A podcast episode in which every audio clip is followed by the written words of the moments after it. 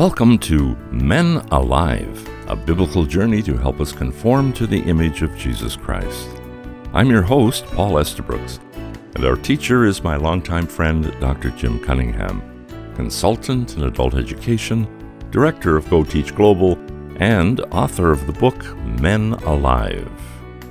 Paul, our regular listeners have heard many discussions. They know we are Christians, longtime friends for over 60 years, happily married to our wives Diane and Rita for over 50 years, and we are blessed with children and grandchildren.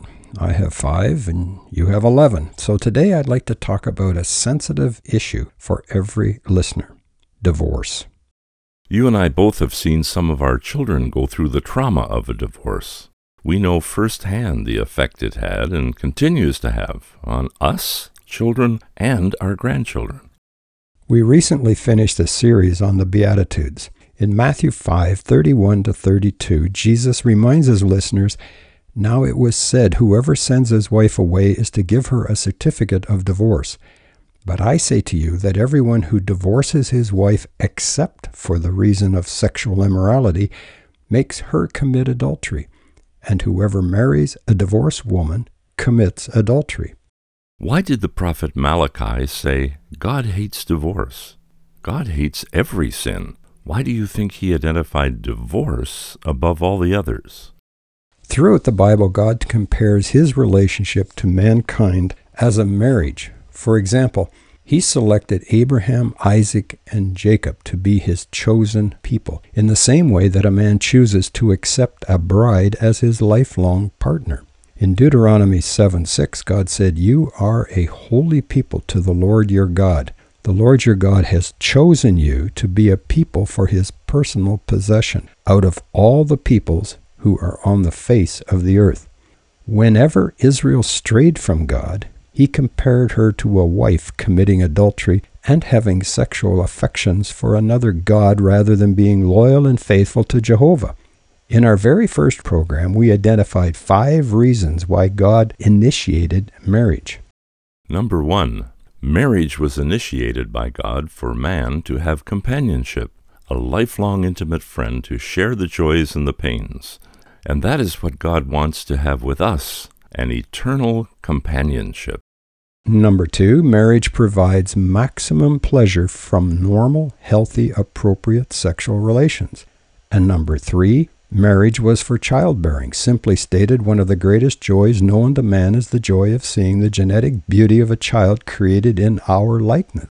Number four, we said marriage was for protection, physically from disease and emotionally from loneliness. And number five, marriage was a model of the church. God our Heavenly Father chose His Son Jesus to be the head of the church, the bridegroom, and the church is His bride, in a lifelong covenant of marriage. That last point, Paul, is perhaps the biggest reason why God hates divorce.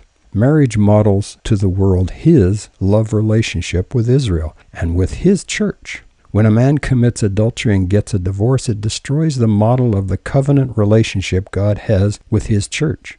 Jake Epp, a former Canadian Minister of Health and a solid Christian in government, once said, Divorce is the death of a small civilization. The full force of that statement struck me when our oldest son divorced from his wife after some 12 years of marriage. My wife and I made a decision to keep in touch with our daughter in law. We told her, You are the mother of our grandchildren. We are not divorcing you. What else does God say about divorce? The Levitical law forbade a priest from marrying a woman who was divorced. Leviticus 21 7. But because of the hardness of men's heart, Moses was allowed to write what God called the law of divorce.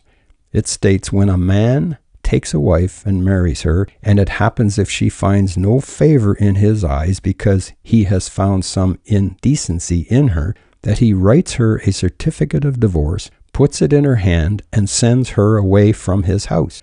Deuteronomy 24 1. Then God used the divorce analogy to prove he would never divorce Israel. In Isaiah 50, verse 1, he states, This is what the Lord says where is the certificate of divorce by which I have sent your mother away? Or to whom of my creditors did I sell you?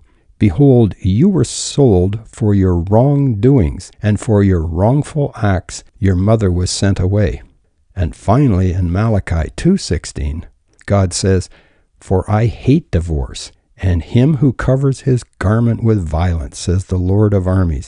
So be careful about your spirit. Do not deal treacherously against the wife of your youth. You are listening to Men Alive with Dr. Jim Cunningham.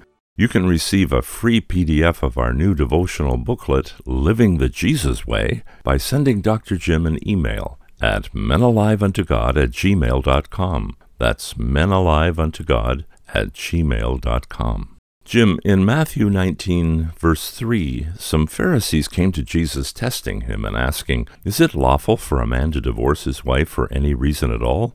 And in verse 7 to 9, they said to him, Why then did Moses command to give her a certificate of divorce and send her away?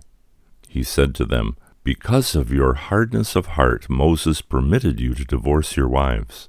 But from the beginning it has not been this way. And I say to you, whoever divorces his wife except for sexual immorality and marries another woman commits adultery. Luke adds to Christ's teaching on divorce in Luke 16:18. Jesus says, "Everyone who divorces his wife and marries another commits adultery, and he who marries one who is divorced from a husband commits adultery." The apostle Paul adds in 1 Corinthians 7, "But if she does leave, she must remain unmarried or else be reconciled to her husband, and that the husband is not to divorce his wife." And then Paul adds, But to the rest I say, not the Lord, that if any brother has an unbelieving wife and she consents to live with him, he must not divorce her. And if a woman has an unbelieving husband and he consents to live with her, she must not divorce her husband. So let's do a quick review. We agree the ideal in God's plan is for one man to love one woman, marry her, and live in a covenant relationship ever after. We agree God hates divorce. We acknowledge that divorce is the death of a small civilization. And we accept that there is a hardness of heart in some men and some women, and they make choices that are hard to accept, forgive, and be reconciled. We know that some husbands and wives married as non Christians, and one of them later became a disciple of Jesus Christ after the marriage, causing their spouse to wonder why they perhaps loved Jesus more than them. And finally, we agree that it is not good for a man or woman to be alone. This has led many churches, denominations, and governments to rewrite the divorce laws.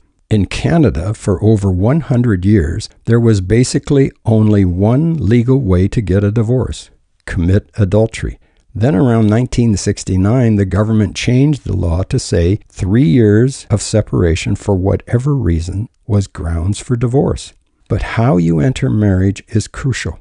If you are determined to stay married, you are making an oath before God to love your wife forever. When you see Jesus Christ someday face to face, you will not be ashamed.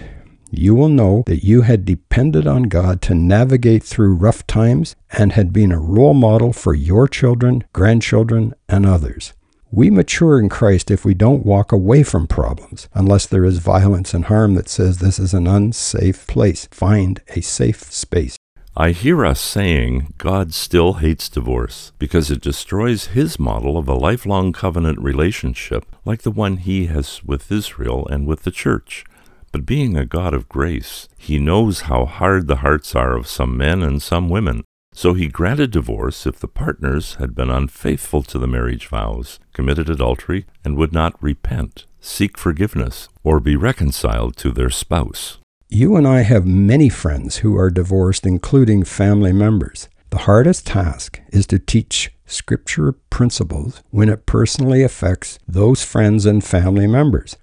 I find it challenging to respect husbands who are addicted to adultery, have repeated affairs, and repeatedly ask their wife to forgive them for the sake of the children or the grandchildren.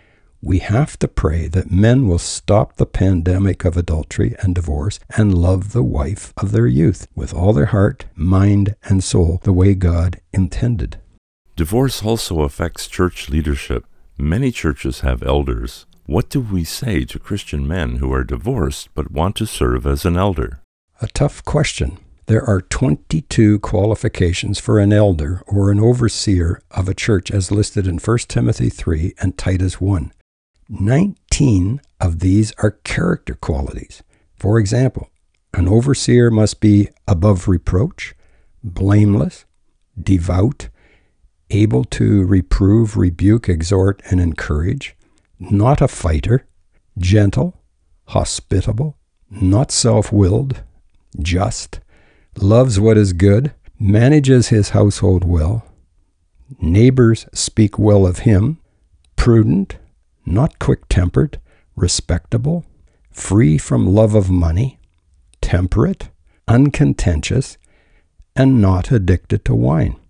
Number 20 states that he is not to be a new convert because he might become proud. But qualification 21, the husband of one wife, is being challenged today. As an elder for many years, I heard questions like Can a single man be an elder? What about widowers who remarry? Or divorced men who become Christians after their divorce? What about men who have divorced and are now remarried? Some even wanted to rewrite Scripture so women could become elders. The debates continue. The ideal is to choose an elder who has proven love and faithfulness in a redemptive relationship to the wife of his youth. 1 Peter 3 7. The one primary task of an elder, he must know how to teach, to teach Scripture to others, to communicate life changing biblical principles through personal character development. King David committed adultery and murder, yet God forgave him, but his family was affected thereafter. Divorce does not deny a man redemption, forgiveness, and reconciliation with God through Jesus Christ. But whether he is qualified to teach and lead others depends on how well he evidences the 22 qualifications of an elder.